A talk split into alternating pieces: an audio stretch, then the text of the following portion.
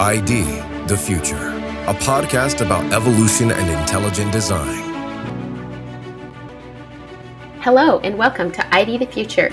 My name is Emily Reeves, and today I will be talking with Casey Luskin, the Associate Director for the Center for Science and Culture. We will be discussing a fantastic resource coming out October of 2021. Welcome, Casey. Thanks for having me on, Emily. And yes, the book is titled The Comprehensive Guide to Science and Faith. It's available on Amazon.com. And along with William Dembski and Joseph Holden, I'm one of the co editors, and we're very excited about this new book that's coming out. Can you tell us a little bit about who specifically you would recommend this book for?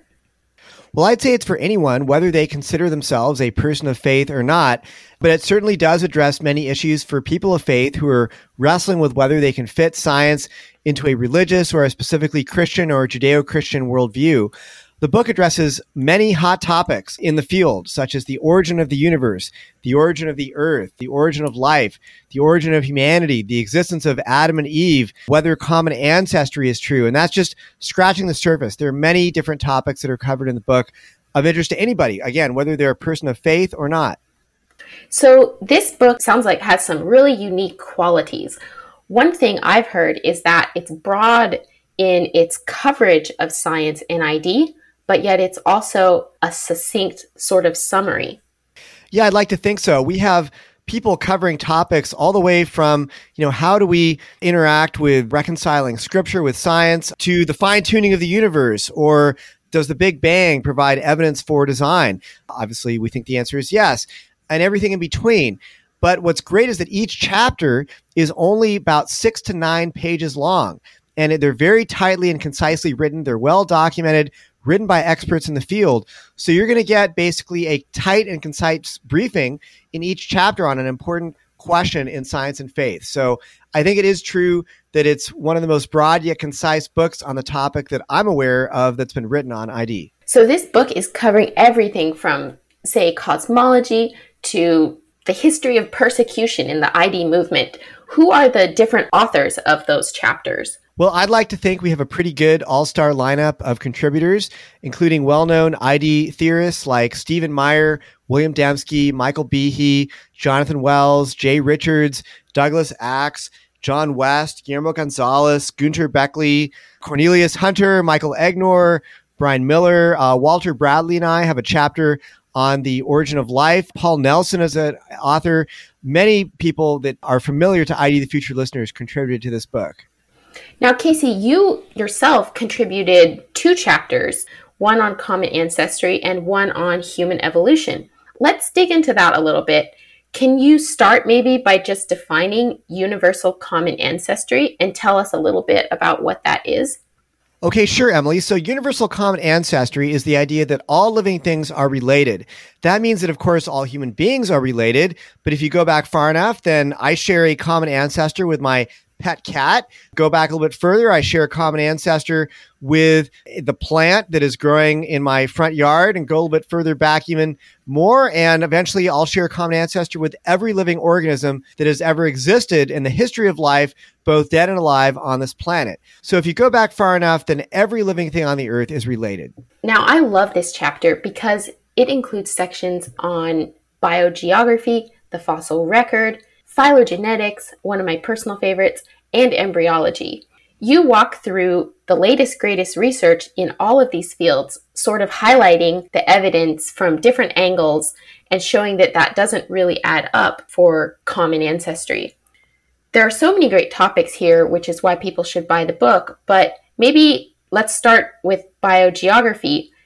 What can you tell us about if this field supports common ancestry? Sure. Well, I remember learning about biogeography when I was an undergraduate taking courses in evolution at uh, UC San Diego back at that time. And I remember hearing about this idea that primates had rafted across the proto Atlantic Ocean in order to colonize South America.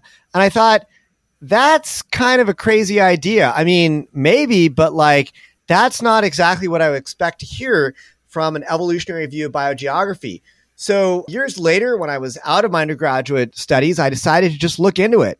and I started picking up some books on biogeography, reading them. This was actually in response to some arguments that the National Center for Science Education had made trying to refute the textbook Explore Evolution. If you want to go way back in ancient history of the ID movement, this was probably back around the year 2008, 2009. And I was digging into the topic of biogeography and I discovered actually this rafting hypothesis is a real thing. So according to evolutionary thinking, there should always be a continuity between biogeographic and evolutionary patterns. In fact, the National Center for Science Education says that this continuity between biogeography and evolution is what would be expected of a pattern of common descent. Okay. But what happens when you have organisms that are located in a location on the earth where they cannot be connected to their supposed ancestral population through some kind of a migratory pathway that allows their ancestors to have migrated from their ancestors' location to their current location. Well, that poses a problem for common ancestry. And I talk about a number of examples in my chapter in the Comprehensive Guide to Science and Faith, but I'll, I'll highlight one. And that's, again, that's the order of primates, because this is the one that sort of got started for me on this topic. So there are primates or we'll, we'll say monkeys. There are monkeys today in Africa and there are monkeys in South America.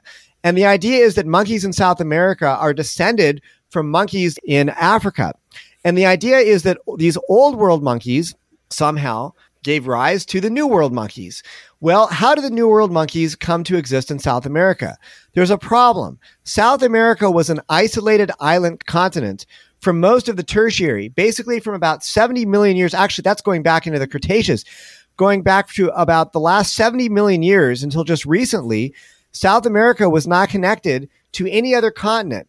And so when the Atlantic Ocean started to open up, basically during the late Mesozoic and in the Cenozoic, eventually South America was this big isolated island, maybe kind of like how Australia is today. So how did the monkeys get from Africa to South America? They basically would have had to have crossed hundreds, if not thousands of kilometers of open ocean in the proto Atlantic. And the theory that we can literally read about this in textbooks, in technical papers, in peer reviewed books is that they rafted. The monkeys rafted from Africa to South America. And they're not joking. Okay. This is a real hypothesis. Of course, they're not building little boats. They're floating. Usually the idea is that they would float on some kind of storm debris that maybe got washed out into the ocean after some giant hurricane or some big storm.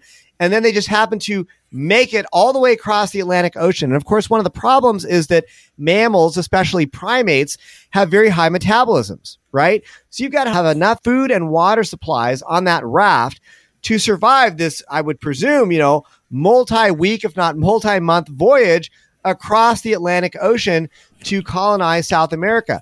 Another problem is it can't just be one monkey that makes the voyage. You got to have multiple monkeys. Otherwise, that one monkey gets there and he or she's got no one to mate with and leave offspring, so they die out, right? Maybe I suppose a pregnant monkey would qualify, and then you might have some inbreeding problems there, but at least you could have if that monkey has gives birth to twins or more than one offspring, then okay, fine, that might work too. So there's a lot of problems aside from just the on the face absurdity of monkeys rafting across the Atlantic Ocean. And it turns out that it's not just monkeys that have this problem. They also have to explain how many other species arrived in South America, such as certain rodents, certain lizards, sloths, certain insects. All of these different species or types of organisms appearing in South America do not fit well with the biogeographical and evolutionary history that is claimed to be true under common ancestry. So, this is a real problem for common ancestry. So, you do not think that the rafting hypothesis supports or is in favor of, say, common ancestry? Look, I'm not going to say it's impossible, but even the proponents of the rafting hypothesis claim that it is quote unquote implausible. Okay. These are not my words. These are coming from experts and they compare it to winning the lottery. So when your evolutionary model requires you to win the lottery over and over again, these, this lottery was won by different species. To me, that's not a compelling explanation. It's not a good explanation. I'm not saying it's impossible, but it certainly is not the kind of explanation that you would expect from a theory that is true. Fair enough. What about the fossil record? I know that's the second topic you address in your chapter. Does that support common ancestry? we don't have to dwell on this too much because I'm, I'm sure our listeners are familiar with the fossil record and the problems that it poses for Darwinian evolution and common ancestry. But yeah, it definitely does pose a problem for common ancestry, namely because the fossil record shows a pattern of explosions where new types of organisms appear abruptly throughout the history of, of life, not showing any connection to their uh, supposed ancestors through transitional forms and intermediates. The most ex- famous example would be the Cambrian explosion, but I go through quite a few other examples of explosions in this chapter, Emily. There's an explosion of fish, there's an explosion of birds, an explosion of mammals, I'm just scratching the surface. There's quite a few different explosions. Gunter Bechly really has nailed this one down. In his chapter with Stephen Meyer in the book Theistic Evolution, I think they identify somewhere between 16 to 17 distinct explosions of major types of animals throughout the history of life. Yeah, the fossil record is not showing the pattern of gradual change, showing how species are connected to their ancestors that you would expect from a Darwinian view of common ancestry. Thank you for sharing that. I'm wondering now if we could talk just a little bit about one of my personal favorites, and that would be phylogenetics. Why does phylogenetics not support common ancestry, or does it? Well, I want to say first off, Emily, that you started a journal club at the beginning of 2021 for a bunch of folks who are interested in the topic of phylogenetics from within the ID movement to have conversations about this. And it's been a lot of fun. We have some folks that are pro common ancestry, some folks who are skeptical of common ancestry. And this is probably a good time to make a point that, you know, intelligent design is not necessarily incompatible with common ancestry. There are folks within the ID movement who support common ancestry. I think Michael Behe and Michael Denton are some good examples of leading ID theorists who are very sympathetic towards common ancestry. Others would be more critical. I, am thinking of maybe Stephen Meyer or Douglas Axe or Jonathan Wells or myself, Paul Nelson as well tend to be more critical of common ancestry. So yeah, there's a diversity of views on this in the ID movement, and we've certainly experienced that in the Journal Club. Emily read a lot of interesting papers on this topic with various arguments. So what was your question again? yeah, that's a great point that ID is completely compatible with common ancestry. There's a diversity of views. And we should say, though, that if, if it was common ancestry is true, we're not talking about an unguided common ancestry. It would be a form of common ancestry that was guided and was not purposeless and just purely mechanistic. There was there, there was intelligent design along the way. So it's different from a neo-Darwinian version of common ancestry, but yet we could still have organisms being genetically related to one another. That's right. Thanks for that distinction. So, to go back to my question, I was just wondering if you could talk a little bit about how phylogenetics and the evidence around that does or does not support common ancestry. Just maybe a little teaser for that part of the book. Sure, yeah, this is really the meatiest part of this chapter, and I won't spoil it too much. But phylogenetics, or the field of systematics, is the methods by which evolutionary biologists construct those phylogenetic trees that you see in textbooks or newspaper articles showing how different organisms are related. And they basically compare the similarities and differences between organisms when they construct those phylogenetic trees. And generally speaking, the more similar two organisms are genetically or morphologically in terms of their body structure, then the more closely related they're going to be in one of these phylogenetic trees. And that's fine. You know, we can accept the basic principles of this, but I want to make the point that those phylogenetic trees are not raw data. The raw data is just simply a catalog of differences and similarities between various sets of groups of organisms. The phylogenetic trees are inferences based upon assuming that common ancestry is true.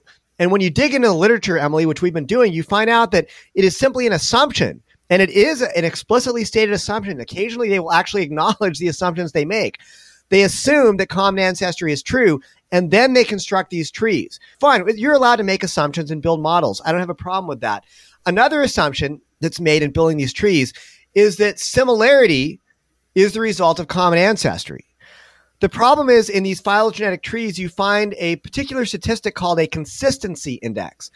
And a consistency index tells basically if you had a data set, to what extent does that data fit with a tree like pattern? And a, a, consistency index of one means that all of your data fits a tree like pattern perfectly. That's good. That's a good indication that a phylogenetic tree is a good description of the relationships between the different entities you're trying to arrange in your data set. That's fine.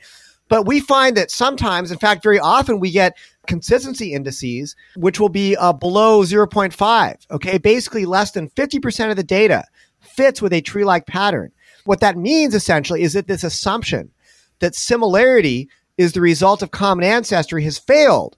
So if we're making this assumption that similarity is the result of common ancestry, you know, okay, I have two eyes, my cat has two eyes, Therefore, the fact that we have two eyes is the result of the fact that we, in, we inherited genes for two eyes from a common ancestor. That's the argument. Well, that's fine. But what about if there's sometimes we have organisms that have two eyes where we cannot explain it through common ancestry, like an octopus? You know, an octopus has two eyes, but nobody thinks that the common ancestor of humans and octopus had two eyes. In fact, we don't even know if it had eyes at all. So the fact that we have two eyes and an octopus has two eyes that is said to be the result of convergent evolution. And so that main assumption of tree building, that similarity is the result of common ancestry, just failed. Had to say that it, that similarity is just by chance, that we independently evolved the same trait totally by chance, not because of inheritance from a common ancestor. And you can go on and on and on. There's, in fact, Simon Conway Morris, the uh, famous evolutionary biologist from Oxford University, no friend of intelligent design, but he says, and you read, read his books, every one of them he says the same thing. Convergence is ubiquitous. He loves the word ubiquitous. Convergence is ubiquitous throughout life. Okay. He uses this phrase over and over again in his writings. Convergence is ubiquitous. What does that mean? What it means is that biologists were unable to explain the distribution of similarities between traits by appealing to common ancestry. Common ancestry could not explain why these two organisms had similar traits. So their fallback position is convergent evolution. And there are all kinds of other ad hoc explanations that evolutionary biologists will use to explain why organisms have similar traits when common ancestry doesn't work. We have lateral gene transfer, we have coalescence, we have differing rates of evolution, we have gene loss. There's all these different ways that you can explain why similarity appears between organisms when it cannot be explained by common ancestry. The bottom line is the assumptions that are used to build these phylogenetic trees fail constantly. And the reason we know they fail is because the data that we're looking at does not fit a tree like pattern. The primary problem here is that the data is not fitting a tree.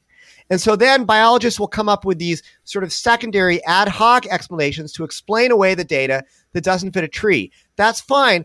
But a lot of folks who are critical of common ancestry have compared this to what used to go on in astronomy. Now, today, everybody knows that the Earth orbits the sun. But back in the day, everybody thought the Earth was the center of the solar system, right? And that the sun and the planets went around the Earth. Well, every once in a while, the planets would or the you know these bodies celestial bodies that go, we see in the sky would do something weird. They would go backwards for a few days. And they would call those epicycles. Epicycles are when a planet would not move in a nice perfect sphere you know the heavenly spheres. They wouldn't work in a perfect go in a perfect sphere. For some reason they would go backwards for a few days. And then they would go forwards again.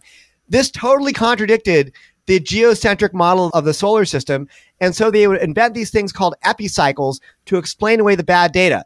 They were able to retain the geocentric model for a long time through these epicycles. Okay. And they would say, oh, well, it's no problem. Of course, we know the Earth is the center, but we have these epicycles. Well, guess what? The same exact thing is going on with common ancestry today, where we have all this evidence that similarity between organisms is the result of common ancestry, except for when it isn't and there are a lot of when it isn't. There's there's like more when it isn't than you could possibly count if you were to start today and count for the rest of your life.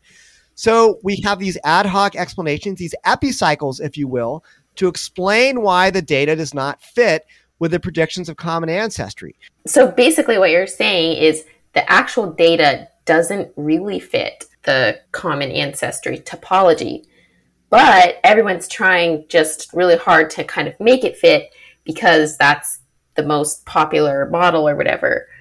And I think I also heard you say that similarity in design doesn't force common ancestry. And we also know that intelligent agents can create similarity in design. Maybe you can speak to that a little. I didn't say that, but that's a really good point, and I, I should have said that. So, is the fact that there's similarity can that only be explained by common ancestry in those cases where the data does fit a tree? And the answer is no. And that's because intelligent agents will frequently reuse similar designs in different things that they're designing. Okay. So for example, we have cars that use wheels and airplanes that use wheels. We have keyboards that are used in both cell phones and laptops. We, if you're a computer programmer, I did a lot of programming during my PhD and sometimes I would borrow code. Often I would get permission to borrow code from people because I found coding modules that worked. Computer programmers will frequently reuse code that performs certain functions that they want it to perform in different programs. Okay, it's a good design principle to reuse parts that work in different designs. And so the fact that we see similarity between different organisms could also reflect common design as much as it might reflect common descent. So I think in many cases, common descent or common design are sort of equally good explanations for why we see similarity. But in other cases, when common ancestry really does not explain the data well, like let's say the eyes of human and octopus, you know, it's not just the fact that we have two eyes that's similar between humans and cephalopods. We actually have the same basic design of the eye. It's a camera eye in both humans and these distantly related type of mollusks, the cephalopod totally by chance, supposedly, we just stumbled upon almost the same camera eye design. Obviously, common descent cannot explain it. I think it's better to explain by common design than appealing to basically extreme convergent evolution that we just evolved by chance these highly complex features completely independently. This is sort of the way the argument goes. There's a lot of data that does not fit with an evolutionary tree. If you want to buy into common descent, that's fine, but you're going to have to accept there's going to be a lot of epicycles. And I think that common descent, as, as a result, is a model that is not explaining the data very well. That was a great summary. Maybe we should talk now a little bit about embryology, like where the evidence regarding that comes down in this debate about common ancestry. Sure, and I'll, keep this pretty brief because I know we're going long. In embryology, the idea is that vertebrate embryos start off development very similarly, and then they diverge as time goes on. And that's supposed to reflect our common ancestry. That as you go back, we're going back to stages of, of development that we shared with other organisms. And so, therefore, we're more similar to, say, a fish or a frog in our earlier stages of development than we are in our later stages.